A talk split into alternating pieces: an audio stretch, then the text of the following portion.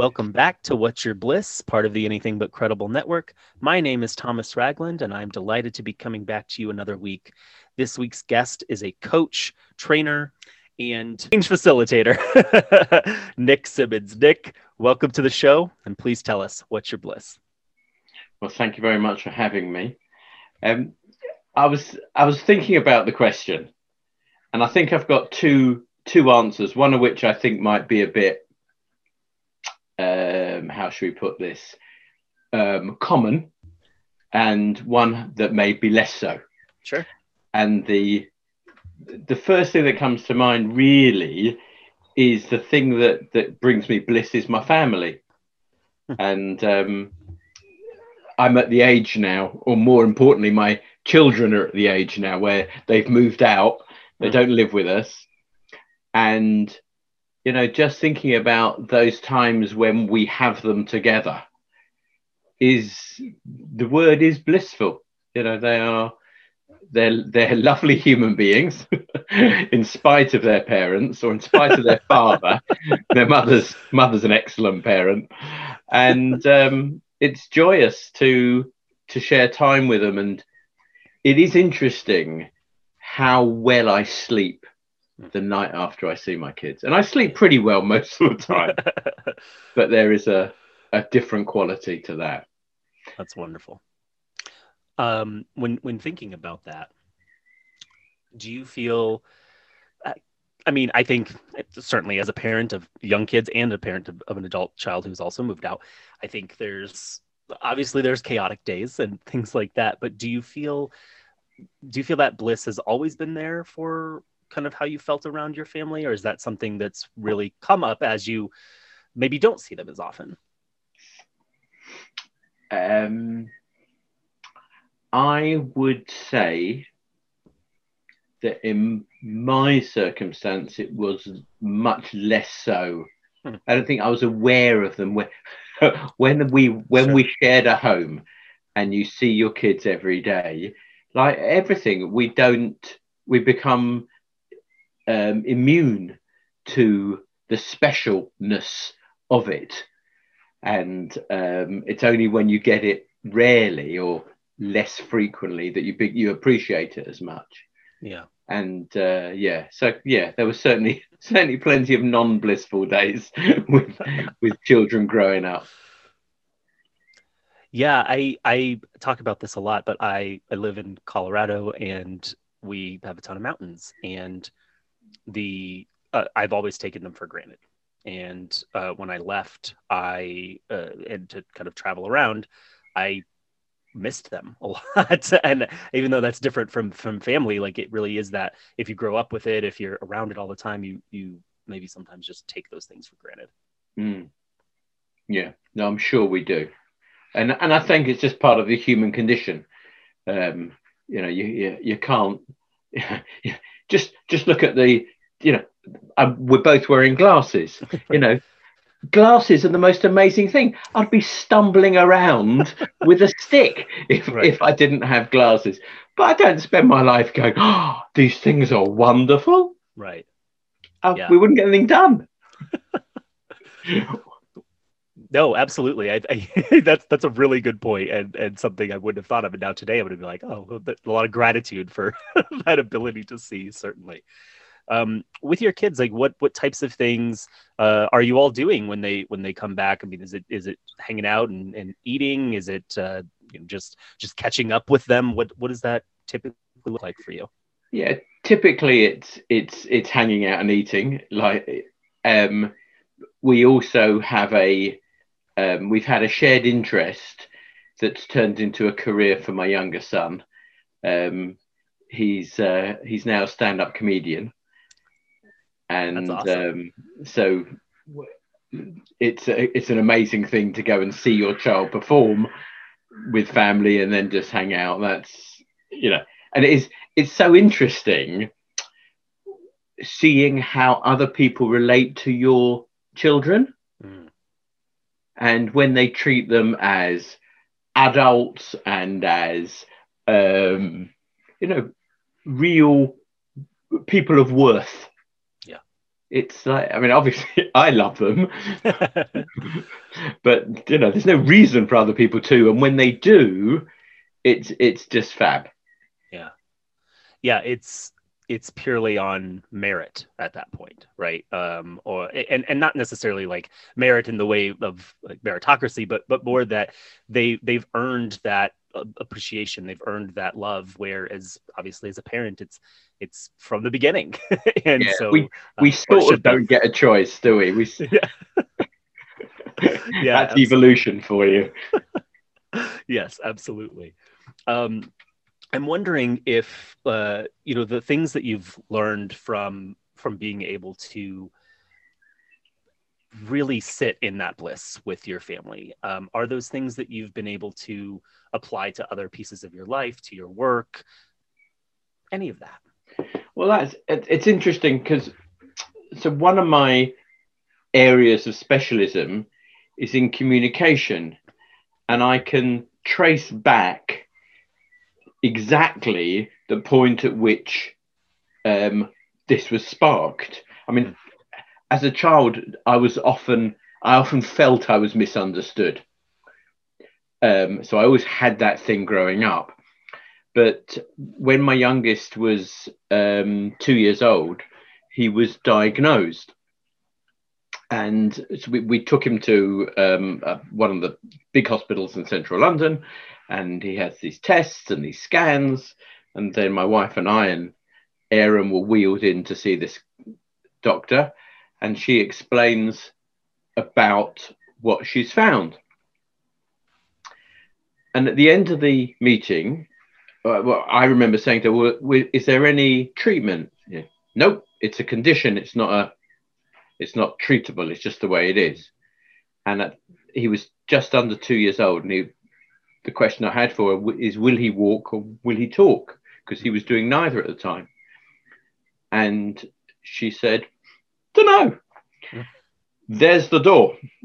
Like, yeah. And we went out, and I remember clearly I'm pushing Aaron, my wife's next to me, and I said to her, so he's got cerebral palsy. And Lorraine said to me, no, he hasn't. That's not what she said. And so before we could deal with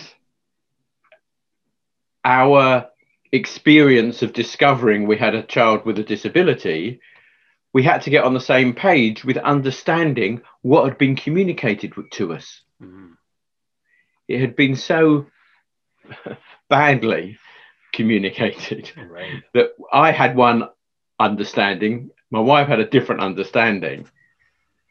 And uh, I, I realized how critical communication is, um, and then to discover this child, by the way, who wasn't walking, wasn't talking, and um, then be- creates a career as a stand-up comedian, which right. is basically, as far as I'm concerned, they are the most expert speakers. Mm-hmm. They are so careful with what they say.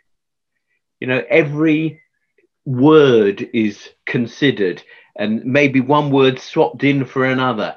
They're, they're just brilliant. I mean, I'm, I'm in awe of all of the greats. They're just, they're, they're superb. Yeah, absolutely. And yeah, I, I'm struck by this idea of someone who wasn't walking, wasn't talking, and then their, their entire career now is walking and talking, right? And um, yeah, that that's that's truly amazing.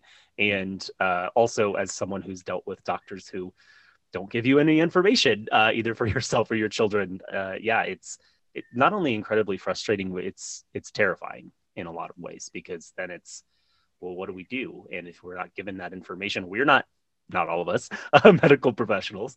And so to to try to deal with that, I'm sure was pretty scary for for both of you. How did that? Um, It sounds like you you said you had two kind of different thoughts of what had been said and, and interpretations. How did you all end up reconciling that, and and how did that end up playing out? I mean, obviously it's played out very well now, but how did it, you know, how did that kind of the immediate aftermath go? To be honest, we're now talking nearly thirty years ago. Sure, absolutely. I don't recall. But I tell you what, though, we had another very unfortunate situation when my father-in-law passed away, and we were in hospital, and there was myself, my wife, my mother-in-law, my sister-in-law and her husband. And the doctors who came in and gave us the news, they gave us the news so beautifully, mm. so carefully. I was, on one hand, obviously I was absorbing the news and was upset by it, but another part of my brain was going, they are so good at what they are doing here. Yeah. yeah. I'm sure. So yeah, I'm sure just... It just quite the uh, quite the difference, right? The juxtaposition mm. between the two, I'm sure, was uh, well. It sounds like very welcome, uh, certainly. Yes. Uh, so stand-up comedy, you mentioned, was kind of a mutual interest for you and your youngest, and then your youngest obviously going on to to to go on to do it. And you mentioned kind of being uh, really awed by the greats and all of that. But what has what has that looked like for you in terms of your own history with with just experiencing stand-up comedy and and you know, who are some of your faves? Oh, okay. I think the, it is interesting in, to me, when I look at, you know, what, what my kids are interested in, what my friends' kids are interested in, and noticing how some, um, I've got one particular friend, for example, who is really into cars. He had a classic car company, and he's really into cars. His son, funny enough, very much into cars. Me, oh, very yeah, much into yeah. But I, I just wonder whether, is it, you know, that whole nature-nurture thing, sure. is it because he was around car magazines, or just if his dad was enthusiastic about cars, did that make him appreciate the things in a way that I have zero appreciation for classic cars? Sure. You know, I mean, if I see one on the road, I go, ooh, for a second, and that's it. Right. But that, so we as a family were interested as in in uh, in comedy. So I took, um, we we went as a family, for example, when the boys were relatively young, seeing Billy Connolly. Um, And um, I have such strong recollections of um, taking them to see Ross Noble. You know, Ross, I mean, I do, you, yeah. obviously, you know him. You're, you're a fan of his haircut. um, always good for an audio podcast, that. Um, I, but I remember being in pain with laughing so much at his work. He was He was. He is an incredible, incredible comedian, yeah. um, and seen him an, uh, a number of times. There are hundreds of great comedians, and um, I just, I just enjoy, I just enjoy being taken down one route, and when you're busy wandering off down there, they slap you from another angle. That's yes. super, super. No, uh, absolutely. That's. Um... I, I'm a big stand-up comedy fan myself. I have thought of dabbling with it, um, but I, uh, I've kind of resigned myself to, but that's just not where I'm at right now. Um, and that's okay. Uh, I love doing this. So this is kind of my, my hobby slash interest area. I love doing the podcast. So I'm going to focus on there for now, but I, I do, I have great appreciation for the art of it. And mm. like you said, just the oratory excellence that you have to have to be able to, to command, to command an audience, to guide them where you want to be. I mean, it, it really is, is truly fascinating stuff. Um, I am curious from, uh, you mentioned, obviously your youngest got into it in, in that way. Were, were all of your children um, into it growing up? Are they, are they still fans of it? How, how's yeah. that kind of? Yeah, yeah. They're both, um, I've, I've only got two. I say only, okay. only seems a perfect number to me. Um, but yeah, we were, um, yeah, definitely both of them interested, okay. and and when they lived here, they they um they were collaborating together on on supporting Aaron's comedy, which was okay. lovely to see. Yeah. So, yeah, it's, it's all good. We've talked a lot about family already, and I'm curious from from your your growing up, your your childhood, how how was your family connection? And, and do you feel like that uh, either enhanced or encouraged you to go a different way from your own upbringing? Because I think we've seen it both ways with with folks. Um, I I think my parents were pretty progressive for someone who grew up in the sixties. For me, growing up in the sixties, they obviously didn't. They grew up, you know, in wartime, and um, we as a family. So I'm one of three boys. We were always in. We were always encouraged to do our thing, whatever our thing was. Um, and it's it's interesting looking back, because I don't think. I mean, I was not a, I was not great learner at school. I I have a very strong will, and I don't like being told, and I still don't like being told. And um, and I think really my education started when I left school, and I could be interested in things for myself. Mm. And um, I think it nicely brings us on to my my second area, which is which is the work that I do and the way that I do it, and, and what it brings me, because I do love learning, which is something I would never have said as a younger person. Um, and I'm fascinated by people and how we work, and sharing, not only understanding it for myself, but then sharing it with others so that they can be the best version of themselves that they can be.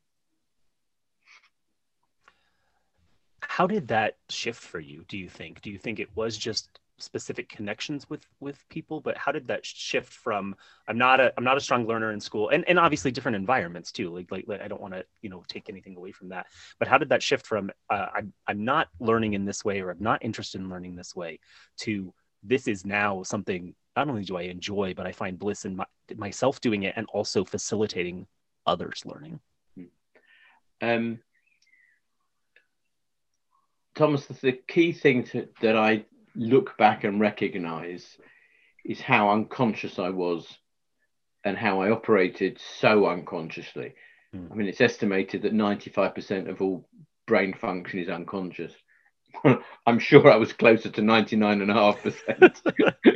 And and so, but, but very much as I as I look back, you know, I, I just turned sixty uh, a month or two ago, and it's been a real uh, moment for me to recognize where I am in life, and this whole uh, consciousness and awareness, you know. But you know, I was brought up in the, I mean, in the sixties, I was a child, but in the a product of the seventies. And, you know, it wasn't a great era. No, the music might have been great, sure. You know, but really, the you know the the attitudes were, um, I, I mean, they were what they were, and you know, thankfully, we've moved on enormously from there. And I, so I think definitely a product of that, but also recognizing when I'm when I'm in charge of what I'm looking at. That's the thing that that makes it so interesting.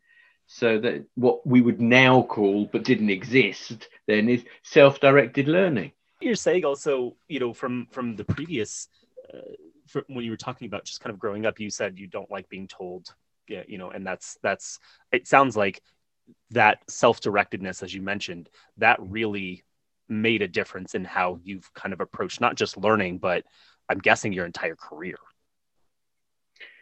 Uh, yes, without doubt. I mean, I think the, the great thing about having a, a career that you start in, in midlife is that you get to choose it. You get to choose who your teachers are, where you're going to go for for additional learning and, and new understandings. So um, that made it really in, just enjoyable, mm. deeply, deeply enjoyable. As I was doing this dual thing of understanding more about how I work as a as a human being, and discovering those things that make a difference to us, that I was so unaware of, you know, the, the biases, the way that um, external influence is happening. You know, we're learning a lot nowadays about the attention economy. But, you know, I grew up in in the, the well, an early iteration of that. And but we didn't re- have any understanding of how impactful it was on us. Right. And, you know, one of the key things that happened to us, for example, when we were newly newly married in the eighties, is we were we have a we had a mortgage on our home. Interest rates went up to fifteen percent. Oof. Absolutely crucified us. But, you know, because we were living in this atmosphere that said the thing to do is to buy property, and property is the basis of wealth, you have to get property. We all just, like lemmings, went off and got mortgages and got got screwed by the situation. But, you know, we got over it, fortunately. And, you know, it's worse now for, for youngsters coming through. But that whole recognition that we thought we were making our own decisions, but actually we were so influenced by others that they'd got into our head before we knew they were in our head. Mm. And then we make a decision. We think, oh, yes, it's my own decision. And you end up, you know, doing what the the advertisers want and the politicians want, because they've um there's that, that whole thing about, you know, they've rented space in your head, right, but they don't pay rent, right? Because we're the ones stuck paying rent and mortgages. Yeah. yeah yeah how how has that played out with the folks that you work with? I mean, do you see uh, are you able to, or I guess more specifically, like, how are you able to kind of shift their mindsets to, I, I don't know, more, I, I want to say freedom of thought, but ju- just to kind of get, yeah, get more kind of free will even back. Yeah. So it, it makes a difference on whether I'm working with an individual or working in a group. Um, and working in a group has fabulous opportunities for creating dynamics and allowing people to have an experience and see from that experience. But one of the things that I've really enjoyed doing over the last few years is coming up with new ways of explaining what we're learning. We, the scientific community, are learning. So the neuroscientists, the psychologists, you know, they're coming up with some brilliant, brilliant stuff. But most people don't get, A, they don't get to read it, and B, it, it's it's not that accessible. And how does it relate to our daily lives? Right. And so what I think I do quite well is to take that latest learning and put it into a way of understanding that people can recognize and use in their day-to-day life. Would you like an example? Yeah, I was, that's exactly what I was going to ask for. I can ask my own questions, you know. You don't need uh, me here. Yeah. Um, so um, here's an example. So, for example, the human brain holds approximately eighty-six billion cells. eighty-six billion. And um, it requires something like twenty-five percent of all the um, energy that we produce, all the calories that we produce, to run the human brain. It's a hugely energetically demanding organ. And as a consequence of that, one of the attributes of the brain is it manages its own energy. And so, for example, can I can I can I run a quick thing with you? Please, yeah. This is not original. This came from D- Daniel Kahneman, the great Daniel Kahneman. So, um, so what I'm going to do, Thomas, is I'm going to ask you two questions, and all you need to do is answer them out loud as quickly as you can. Okay. Okay. And there are no trick questions, even if you think I'm going to ask you a trick question. Fair enough. Okay. Um, you ready? Yep. That's not one of the questions. Um, question one, what is two times two? Four. Excellent. Second question, what is seventeen times twenty-four?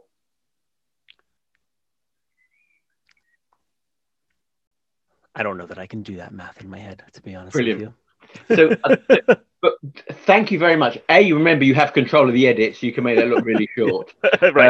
Um, but but the the key thing is for you before. What was the difference in your experience between answering the first question and the second question? If I really think about it, I think there's potentially two that come to mind. The first is that I think two times two, two plus two are, it's a very typical, like that's what a lot of people will ask people to do. And it's something that we've practiced over and over and over and over again. Um, something you learn very, very young. Um, the other one is, is just kind of the complicating factor of trying to do more than one digit in my head, I suppose, um, and trying to remember all my math rules. Mm, mm. And so obviously I've asked a lot of people those two questions. Sure. And it seems to me that the difference between the two is, is one we do almost automatically. The, the two times two requires no effort at all to answer. And the second one, which was really, it's only seventeen times twenty-four. It's not, you know, right. seventeen thousand four hundred eighty-three multiplied. It's really, and A, most of us don't do mental arithmetic anymore, right. But it required more energy.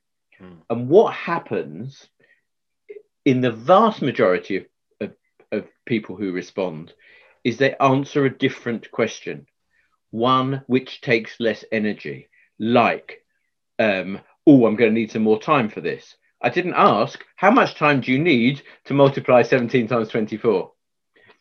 Um, or the most common response I get is I'm um, insert word appropriately at math. Sure. Yeah. Um, and and again, that's not the question asked, but but the brain throws in an easier uh, an answer, and it takes less effort. But who decides whether you take more effort or less effort? Because if I'd have said to you, I don't know what the number, but Thomas, if you can tell me what seventeen times twenty-four is now without using any calculator or something, I'm going to give you a thousand dollars. Could you do it? I think that I could. Yes, I think you could. uh, but but somewhere in your brain, we do this like cost benefit analysis, right? And think, well, what's the point? I don't need to do that, right?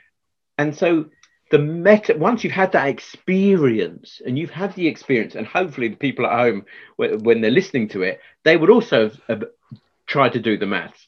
Yeah. Um, so I say maths, so I'm English. Yeah. Um, um, but the the idea now that we recognise that managing energy is a critical function of the human brain, and one that's done unconsciously. Well, let's build on that. Mm. And here's here's my metaphor that I use for, for the brain. The brain is like a skyscraper without an elevator. Yeah, it like you said, the energy expanded. Like the, the energy that you need to and, and what would you say eighty-six billion cells, right? Correct. So, yeah. That's... give or take, depending on what you smoked as a kid. Sure, or currently, right? Yeah. Uh, yeah, that's that's fascinating. So the, the if you can imagine this skyscraper, no elevator, mm. and um, what happens is an event happens, you know, and um, for example, you're going to an appointment, and it's an important appointment, and um, and you're driving. And um, you're running, a, you know, it, it, you're looking at the clock and you're looking at how far you've got to go and you're thinking it's it's tight. Am I going to get there? So in in your skyscraper in your head, in goes, am I going to get there on time? Should I phone them? Mm. Well, phoning is more effort than not phoning them. So the effort of phoning them would be like running into the running into the skyscraper, and they go, oh, the effort of um, giving them a quick call or is... it's on the third floor, run up the stairs, or you can not do it, which is on the ground floor. Okay, I'll not do it because it's a lot less effort. Right. or you get, you know, or maybe you um, you get to just outside their, their building and you see there's a parking space. Yippee! Fantastic. And then you see, just as you're deciding which which of the parking spaces to go into, someone dives in and, and takes the parking space and you're stuck out and you can't get there. So remain calm is on the eighth floor. Anger is on the first floor or the ground floor. No effort to go to anger. Much easier, isn't it? And of course, you know, that's a metaphor and it's not true. But the reality is in your is each of our brains. Every time we do something subsequently, we're creating stronger and stronger neural pathways. So it's like, you know, going through a jungle. You either fight your way through the jungle or you go where the path is. And if someone's walked the path before you, it's much less effort. Right. And so that's similar to how it is. And so when we recognize that, so the, the course that I run at the moment um, for, for a group of people, their work, because it's, it's a it's a twenty-six week course to run it over Um, six months, is to first and foremost map your own skyscraper. So where are the different emotions for you? For example, you may have calm very low down. You may go to calm very easily, or you may not, and it may be on the ninth floor or it may be on the thirty-fifth floor. I don't know. And so once you first you, you understand where your emotions are on there, because most people can't name more than five emotions if you ask them to do so.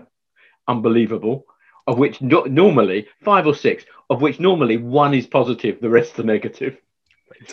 Um, so we get them to understand that. We get them to understand their values. Um, which of their values live where in their skyscraper, in their mind, so that you can then decide, actually, hang on, I don't want to be like this. I don't want frustration to be so common. I'd much rather have empathy. Um, and you can train yourself to do anything if you're, aw but you can't do it if you're not aware of it. Right. Do you see folks who, I'm sure, I'm sure different, potentially different, um, environments and different pieces may change this, but do you see folks who I don't know, struggle more with that, or or who end up falling back to that first floor because it's kind of the comfort zone, versus like once once they're trained, once they are aware, uh, do you see things that I don't know uh, initiate a, a more base response versus kind of that more learned response? Yeah, again, one of the elements that we have to be aware of with regard to human behavior is the power of habit. Mm. And um, habit is, by definition, my definition of a habit is unconscious behavior. And we are looking always to try and transfer things from our conscious brain to our unconscious brain because it takes up less effort. Mm. So it's, you know, if, if you commute, you know, that first time you do a particular commute, it takes a lot of awareness to, to, to do it effectively. After you've done it a few times, you can literally do it half asleep, um, and which is freeing up your brain for something else. So our, those habits are so, so, so strong. And to and to break them, there's a lot of very interesting um, research on that. A fantastic book, actually. If I was going to recommend it, it's here. Look, right behind me. Um, Wendy Woods, Good Habits, Bad Habits. That's the um, that's the book on habits. If you're interested in in yeah. how to understand them and break them, um, and to and to create good habits. There's nothing wrong with habits per se. It's only the ones that we don't have awareness of and don't recognize, therefore, what the consequences are. Right. You mentioned that a lot of, you said, I think you said ninety-five percent is unconscious. When you are essentially trying to make the unconscious conscious, you're trying to focus more on conscious thought. It, do we ever get to a point where, um, because like you said, if you're, if you're building good habits, those also eventually become unconscious because you can just kind of do them. Do we ever get past that ninety-five percent um, at, at any point with any type of sustainability? Uh, I can't answer that question. I'm not qualified to do so. Um, I think my, uh, from what I understand, you know, there is so much that the brain does. You know, for example, um, I, I got bitten by an insect yesterday, hmm. itching like mad, but let's not. And the, my brain is organizing what my body needs to deal with that insect bite. Now, I don't need to know about that. And frankly, if it asked me, you know, what good am I to say to how to deal with that? You know, I, I'm no expert on what the chemical balance is that's needed in my stomach to digest my food. I'll leave that to my unconscious brain. Yeah, so there's so many things. So all of those things um, will happen. And we have to recognize that it's just because it's unconscious doesn't mean it's bad. It, it, in many ways, it's be- far better than than me. Um, but there's certainly that area for me. I mean, I only I can only speak from my own experience, and um, recognizing when I was um, particularly unconscious, and the results that I was producing through my unconscious behavior weren't what I wanted, and therefore uh, it, that's when I invested my time in trying to understand more about how I operate. What's I, I find it fascinating with that point about what's unique to me and what's a generalized experience. So I'll give you another example. Funnily enough, I, we dealt with this last night on the Work in Progress course, was internal communication. Now, the person with whom I speak the worst, with so little tolerance, so little kindness, so little respect, is the communication I have with myself. Mm. I, I can assure you, if anybody else spoke to me the way I speak to me, they would be cut straight out of my life. Yeah. And um. And we talked about this, and we had one hundred percent of the people on the course said, yep, I'm the same. And you're nodding away yep. ferociously. um, and and that whole, well, hang on a minute. What, A, why is that acceptable? And B, what's the consequence? You know, I would, you know, I wouldn't treat my children or any child and, and speak to them with judgmentalism, with um so shortly and so harshly. The tone that I had to myself is so horrible, yeah, and it's not acceptable. Um so I've decided it's not acceptable, yeah. And then it's about, so the, the the thing about personal development is it always takes the same first step. mm. You have to have awareness first. Then you make it, then you can choose, then you can act. Right. But no awareness, nothing's going to change. Right. Yeah. That, and that is that conscious piece. Right. And yeah. yeah, what you're saying resonates with me, not only just on a personal level, but uh, three of my last uh, podcast interviews have talked about self-love being kind of the, uh, a, the hardest thing for people, um, and also a base for a lot of change behavior. And if you can't get past that point to, if you can't even self-like, much less self-love, how do you, how do you ever come to a point where anything is good enough? Mm. And it, I, I wonder whether you had this, because a lot of people who do some level of performance, and mm. clearly podcasting is a performance of a kind, sure. find it very difficult to listen back to themselves or watch themselves back. And I wonder how you experience that. Yeah, I think um, I I don't necessarily have that. I, I so I have I've been critical of myself, certainly listening back. The the very first episode I did was really hard to listen to. I felt that it was full of a lot of those pauses, a lot of, you know, the interjecting words, and I do it still, but it's, I think it's, I'm much more aware of it now. And so listening to that first one was really difficult, but I don't necessarily, I don't have the same issue with like listening to my own voice or even seeing myself.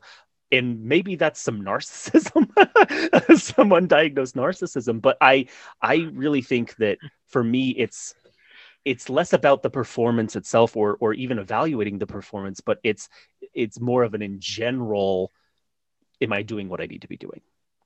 Yeah. And maybe it's just an acceptance of reality. Sure. And, and if you're, and that, I love the phrase, you know, my first is my worst. Yeah. And, you know, otherwise, could you imagine if your hundredth was your worst? Absolutely.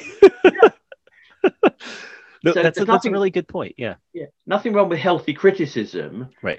But that whole, oh, I can't bear it. Right. I mean, that whole not being able to sit with oneself and be okay with it. You know, yes, give yourself, you know, feedback where appropriate. What, you know, if you're doing something, if you're interjecting and you don't want to be an interjector and you look back, ah, I didn't, I wish I hadn't have done that then. Sure. Opportunity for improvement. But I think, particularly for people who who can't listen back to themselves, that's there's something there that yeah. isn't healthy. How do you, just from your perspective, like how do you think you work through that piece if you if you really can't stand to to not only listen to your performance but to evaluate it fairly? Is there a way that, is it just getting someone else involved? Is it I I, I don't know. I, I I guess I'm curious your thoughts on on how you kind of work through that piece. Okay, so another of my um, understandings, and I say mine because I don't believe I've, I don't believe I've got it from anywhere else. But of course, there is always that possibility. It frightens me. I mean, God knows how songwriters live with themselves when they create a song. I think, you know, have I have I got this from somewhere else? And I feel the same way with the stuff. But I think that I'm the only person who has recognised.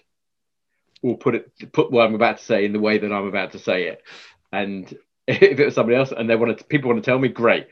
But I think there are four and only four kinds of response to an event.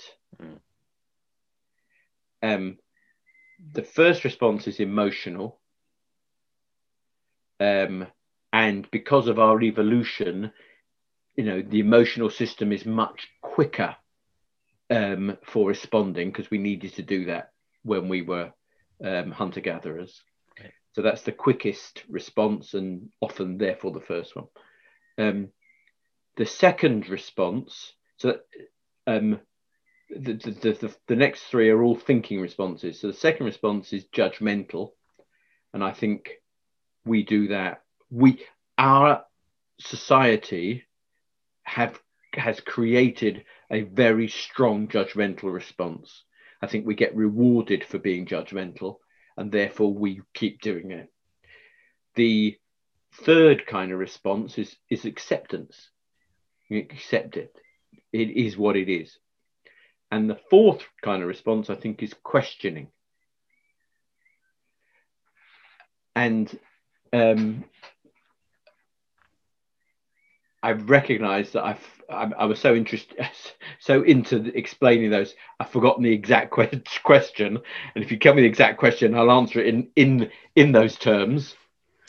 Yeah, uh, I guess just how someone can eliminate that that feeling of not being able to listen to themselves or, or giving giving themselves a fair critique without without extreme criticism. That was the point I wanted to make. Perfect. So once you've ha- so you have these four possible responses: emotional, judgmental, acceptance, or questioning. But it's about how we, once we've had that, if if you rush to judgment about it, then you're going to have an emotional reaction to your judgment, and then you get into this cycle of negativity. If you're able instead to observe with acceptance, because what it is is what it is. And particularly if you're talking about watching a recording, You can't change what's happened. It's right. That's fact. It's happened. You know, um, you know, you may change. You might decide, I don't want to. I don't want to release that podcast, for example. I'm going to redo it. Fine, and that's a choice to make. But the, you cannot change what's happened. So it's about using, turning your feedback from a judgmental form of feedback to an observational form of feedback. What happened? So, for example, uh, take the one we had earlier. Um, the guest was answering the question. I interrupted, and the impact of that was that he lost his thread. Mm-hmm. You know, you just notice it. And in the noticing, you go, okay, so, and then you can ask yourself a question. What was it that caused me to interject? What did I have in my mind? What did, and, and then you're into improvement, because you use observation with questioning. Whereas most of us just use judgment with emotion. Right. Yeah. So really getting into those latter two, but in a way that is that that doesn't necessarily ignore the other two. There may be emotion, there may be judgment, but it's using that almost for a positive impact versus kind of the negative pieces that mm. may be automatic for us. And, and to take another element that goes in there, because the thing is, although we crave simplicity because it takes much less effort, and I did for years, it's only very recently I've been able to embrace the complexity of human beings. Um, the judgment and the emotion often are related to our expectations. So we'll set up an expectation. If we don't meet the expectation, that's when the judgment kicks in. And and who's where's the expectation come from? Right. Your parents, almost certainly. It's always them. It yes. always comes. But, but yeah. Um, or, you know, and you hear people say proudly, I have the highest expectations of myself. Right. And okay, okay, and and when they are when they serve you, fine. But if they if they have the impact of holding you back and being a source for you to self-flagellate, mm. well, how does that help? Right. Mm. Yeah, I uh, I really resonate with that for a variety of reasons, and the the piece of around expectations. And I ask this all the time: who who does this matter for? And who's this? Who does this matter for? Like, who ah, does this? I can hear it. Yeah. Who? Yeah. Who? Who is this expectation for? Like you said, like this. And sometimes, yeah, I agree. Like, I think uh, the base is it came from the parents, but a lot of times I'll sit there and say, I'm the only one who cares about this in this particular way, and mm. why am I so fixated on it if no one else is going to notice, care, et cetera. But I'm so fixated on it because I am critical of myself, and in a in oftentimes in not healthy ways. And so, yeah, I, I do think that for me, I've really, I've really tried to think about those expectations and how they play out just in my own mind, because they are not, they are not external factors that are necessarily piecing those together. Mm. And when, you know, I, I, again, I don't know about your education system that you grew up in or your kids are experiencing now, but, you know, when you put kids in a class and you say, you know, here's a test, you're, you're number one, you're number two, you're number three, you're number twenty-eight. You're teaching them to compare. Yeah. And, and at a time when their brains are so uh, malleable and so open to um, impressions, and we take the, the, the viewpoints of those in authority. And of course, our teachers, when we're young, our authority, and they're right, and therefore, and and you know, the people who suffer often the most are the people who are the first. Right, they've got everything to lose. You have you have to stay there. Exactly. Yeah. Absolutely.